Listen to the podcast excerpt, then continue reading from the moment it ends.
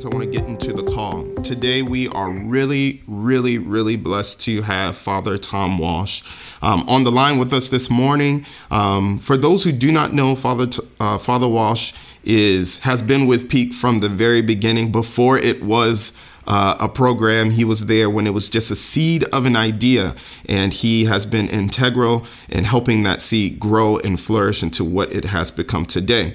So I don't want to waste time because I think you would love to hear his words of wisdom. So, Father Tom Walsh, how about you just say good morning to the folks and uh, let them know what you do and where you're currently serving? Well, good morning, everybody. And first of all, let me congratulate everybody who's on this call for accepting the opportunity to be mentors in the Peak program. Um, it's something, one of the most proud things I have in my life is knowing that I was a part of Peak. You know, I didn't get it started. It was just ideas that we threw around. And people just responded and came together, and it's what it is today because of people like mentors, sponsors, you know, people who come into administration and made this thing work. It's it's been a real group effort, and I'm proud to be a part of it. Um, I currently serve as the pastor of St. Martin de Porres Church in the Austin community on the west side. My church is located around Laramie and Washington. in 1993, I came to the west side of Chicago from the south side. I've been a priest for 34 years this year. And I served at a church for 12 years in the Lawndale community. And one of the things I became very aware of while I was in Lawndale was the importance of quality education for our young people. It was just really lacking. And I'm not, I'm not a critic of public schools, but a lot of the public schools that we were encountering were not really reaching out to young people. They were they were oh, their doors were open, but they weren't engaging them in the educational process. And I think the educational process isn't just sitting in a classroom and learning, but encouraging people to reach their, reach their maximum potential in life. I became aware of Holy Trinity High School, and I, there was something very different about Holy Trinity.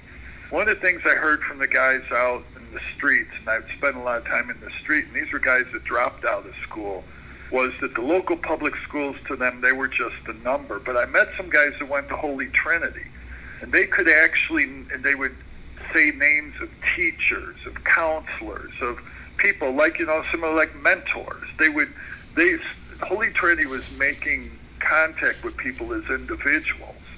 So when this idea of Peak came along, I, was very excited because one of the things I said was we have a lot of scholarship programs for the highest achieving kids, but there's a lot of kids out there that are not A students, not even B students, but work as hard for, let's say, a C and take as much pride in getting a C. Uh, you know, I mean, the, the fact that they can pass a class, they can work to their full potential.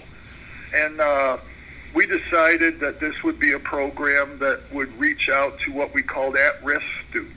At risk because maybe their family situations, the communities they came from, even in fact that they were maybe coming from schools that weren't top-notch schools, but they wanted to learn. And we saw that support not just uh, from them, but also from their families. And, and like I said, Peak, man, it just blossomed and a lot of it had to do with the people that stepped up to be the mentors and the sponsors.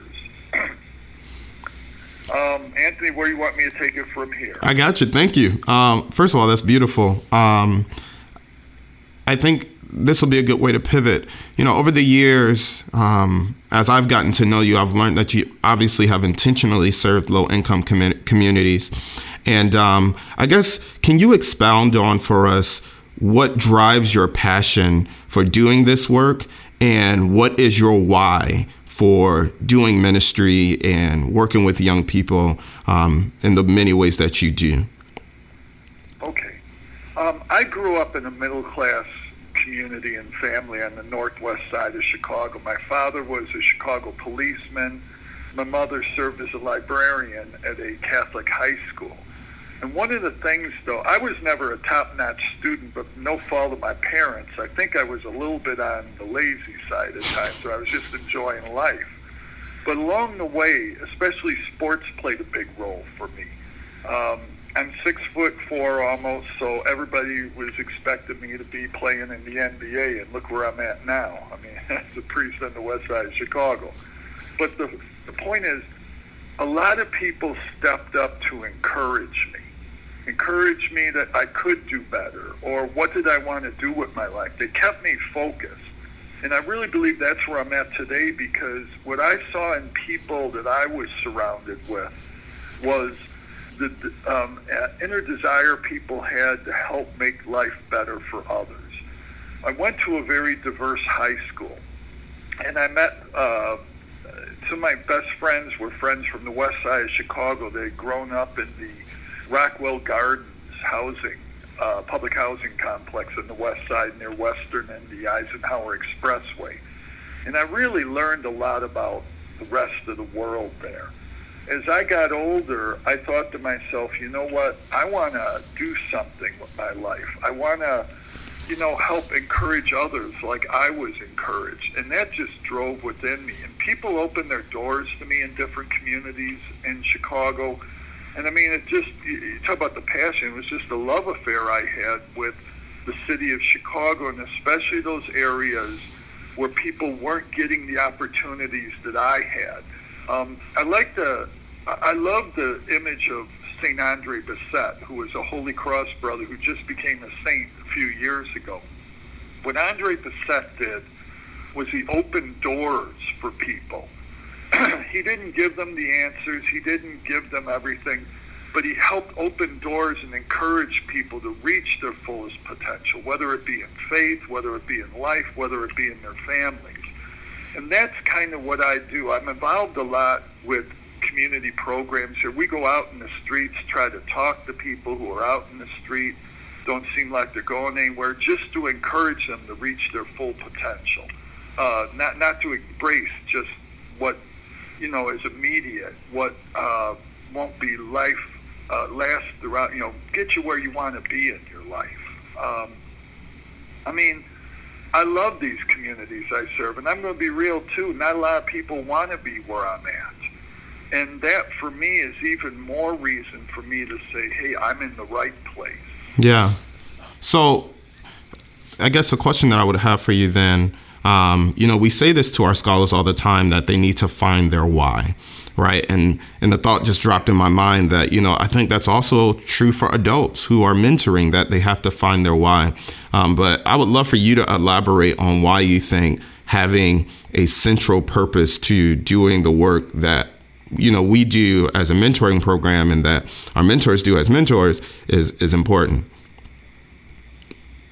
yeah i mean the children you deal with have a whole lot of people telling them what they should do and where they should go and what they should become i personally think the most valuable thing a mentor could do and this is happening in a lot of families happening in a lot of schools like holy trinity but to encourage these young people to look inside themselves and find their God given talents and really embrace, okay, I was born for a reason. And like you said, that why. Now, why was I born? God gave me these gifts for a reason. Why did He give these to me? And what can I do to turn these gifts into not just a blessing for myself, but for others?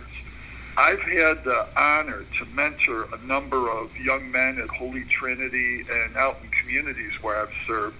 And I think the greatest impact that these young people had on me was that I learned as much from them as they would ever learn from me. The one thing I learned is I don't know everything. I don't have all the answers. But when you're in a relationship with a person as a mentor, you can grow together. I think any of you who have been a mentor for a while or been mentor before would literally, you know, understand what I'm saying. That as time goes on, you learn about the young person that you're mentoring. You learn maybe about their family, their culture, their community, and your life is enhanced. And for those young people, they, you know, they might not always recognize how fortunate they are to have you at first. But in time, one day they wake up and say, wow, so and so was there for me, and so and so listened to me. And, and I understand now that's what's helped make me who I am. And then it encourages them to do the same for others. Yeah. So let's say you have a mentor, right, Father Walsh, who who wants to make an impact. Maybe they just started working with the student, maybe for a year, and they feel like, you know, I've been I've been showing up, but I don't really know, you know, how to build this relationship. I don't know what to do next. I've gone to the to the coffee shop. I've taken them out to pizza. We've done museums, but it seems like we're still in the same place. What are some practical ways that you think a mentor can deepen the impact and the depth of uh, their mentor scholar relationship? One, one thing I've always said when I've worked with mentors is the most important thing you first do is become consistent. If you say you're going to, don't make promises to our young people that you can't fulfill. We're all we're all good intentioned people. And sometimes we'll say things like, "Oh yeah, yeah, we're going to talk next week." And then we get caught up in our busy world and we forget. Our our children are often they get used to that. They get used to adults that make promises but don't follow through. So whatever you do, be consistent. Second, we don't always recognize the impact we're having on young people. We, we like that immediate gratification. We want to see an immediate, uh, like uh, the grades go up or all these thank yous and things like that. Uh, some of our kids don't know. It takes them a while to develop a relationship with another adult, with a mentor. These things do take time, so don't second guess yourself and think, that I'm not getting anywhere with this kid because that's not what mentoring is all about. It's not what I'm not getting anywhere. It's us getting there together. Um, you know, lack, lack of better terms, kids are funny, but then so are we. We have expectations and they have expectations. And then the whole idea of building a level of trust, it can take time. But uh, I'm telling you, it's worth it. It's worth it. I've always said this you know, I've seen some situations where things didn't work out and the kid left Holy Trinity. But like I said about those guys I was meeting in the street, it hit them later that while they were at Holy Trinity or while they were with that teacher or mentor, it was changing their lives. They did feel important. Uh, they felt like somebody cared. And, and our young people never forget that as they grow. Well, I do have one final question if no one does, no, no, no one else does. And mine would be this throughout your years of service at Holy Trinity and Peak, um, I guess what have you learned about what students really need from from mentors? And I'm not just talking about like consistency and stuff like that, and I think that's really important. But I think, you know, I don't know. I guess I would ask like thinking about even one of your most challenging students. What what's that thing that sometimes we just tend to miss that really this is why I'm here? Yeah, I think that's a good question. And I think one of the things is, and when I was younger, when I was in my 30s, I thought different than I do today. I think I did good things. But what I learned over the years is always be honest. Hmm. Be honest about who you are you know, uh, sometimes we look at the kids and say, oh, well, maybe I'm not that exciting. Let me just kind of focus on exciting things. But no, don't don't be afraid to let them know who you are. For example, what you do with your job, what your values are, what your dreams and hopes are. You know, I'm not saying you guys divulge personal information, but always have an honest relationship. And one of the great things I learned from one young man I was mentoring was, and he was pretty open and, and pretty verbal with me, a lot of times there's stuff, the language that the kids use, terms and that, that I didn't completely know what they were talking. I remember being in a, my minivan once driving some of the young people home from a basketball practice, and they were talking about something. I thought they were talking about me. I wasn't sure. So when I got to dropping the last person off, I asked him, and he explained it.